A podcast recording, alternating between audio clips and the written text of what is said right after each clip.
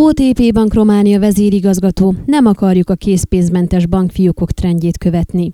Nehéz, de eredményes időszak áll az OTP Bank mögött, jelentette ki csütörtöki online sajtótájékoztatóján Fátér Gyula, az OTP Bank Románia vezérigazgatója, aki egyebek mellett a pénzintézet megvalósításairól, a hazai bankszektorról, jövőbeli tervekről és az oktatási programjukról beszélt.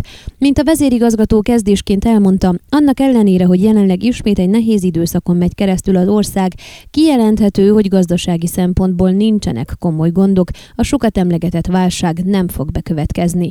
Sokkal nagyobb kihívást jelent az emberi oldal. Sok minden megváltozott, gyorsan kellett alkalmazkodni, ezért mi is megpróbáltunk minél inkább az emberi oldalra koncentrálni a működésünkben. A fiókjaink továbbra is nyitva vannak, és minden biztonsági feltételt rendelkezésre bocsátunk, illetve az a terv, hogy ez továbbra is így maradjon, húzta alá Fátér Gyula. Hozzátette, a kollégáiknak is számos téren nyújtanak segítséget ebben a nehéz időszakban, illetve az sem mellékes, hogy míg a hazai bankszektorban inkább leépítések voltak jellemzők a járvány alatt, az OTP Bank folyamatosan bővíti a létszámot, a pandémia megjelenése óta 300 új kollégát alkalmaztak. Nem titkolt céljuk továbbá az sem, hogy 2024-re 5%-ra növeljék piaci részesedésüket Romániában.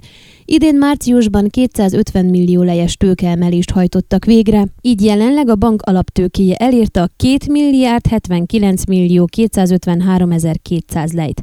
Az idei féléves eredmények alapján 27 millió lejes konszolidált nyereséggel rendelkeznek, a hitelek esetében pedig már nagyon közel van a kitűzött 5%-os piaci részesedés, hiszen ez már augusztusban elérte a 4%-ot.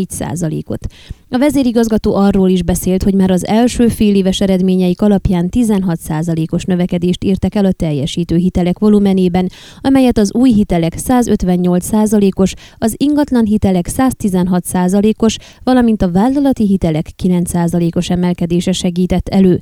Nagyon jól teljesítettek a jelzálog hitelek, azt látjuk, hogy az emberek elgondolkodnak azon, hogy milyenek azok a lakáskörülmények, amelyek között jóval többet tartózkodnak. Sok esetben a távmunka miatt megváltoztak az elvárások a lakóhellyel kapcsolatban, emellett van bizalom a vállalkozókban is, mernek, akarnak beruházni, mutatott rá Fátér Gyula. Arra is kitért, hogy az OTP Bank Románia nagyon aktív volt a digitalizálás terén, és az utóbbi években egy olyan platform jött létre, amelyen keresztül közvetlenül elérhetők az online banki termékek és szolgáltatások. A rugalmas és praktikus megoldásokat kereső vállalkozók számára elérhető az OTP Possibil alkalmazás, amellyel a telefonjukkal fogadhatják el a bankkártyás fizetéseket, tulajdonképpen posztterminálként használhatják a telefont. Emellett az ATM Kontaktless szolgáltatásnak köszönhetően érintés nélkül lehet készpénzt felvenni, egyszerűen a bankautomatán megjelölt helyhez kell közelíteni a mobiltelefont, okosórát vagy bankkártyát. A vezérigazgató ugyanakkor arra is rámutatott, hogy noha egy bizonyos réteg igényli a hasonló újításokat és csak ezeket használja, létezik egy másik ügyfélkör is, amely a személyes ügyintézést és a készpénz használatot részesíti előnyben. Ezért továbbra is el lehet végezni készpénzes műveleteket is az OTP Bank fiókjaiban. A készpénzmentes bankfiókok trendjét nem kívánják követni. A mi stratégiánk nem egy területre fókuszál. Nem gondoljuk azt, hogy egy kizárólag digitális banki szolgáltatást sikerre lehetne vinni. Abban hiszünk, hogy vannak fiókjaink, azokat meg kell tartani, fejleszteni kell, sőt növelni kell a számukat. Emellett persze a 21. századnak megfelelő digitális megoldásokkal kell előrukkolni, és ezeket párhuzamosan fejleszteni, jelentette ki. A sajtóeseményen szó esett továbbá arról is, hogy az OTP Bank 2014-ben indított legfontosabb társadalmi felelősségvállalási programja új név alatt folytatja tevékenységét, az Oktatáshoz Való Jog Alapítvány új neve OTP Bank Románia Alapítvány lett. Terveik között szerepel, hogy az oktatás egyik fontos szereplője legyen Romániában, és nem kizárólag a gazdasági ismeretek területén.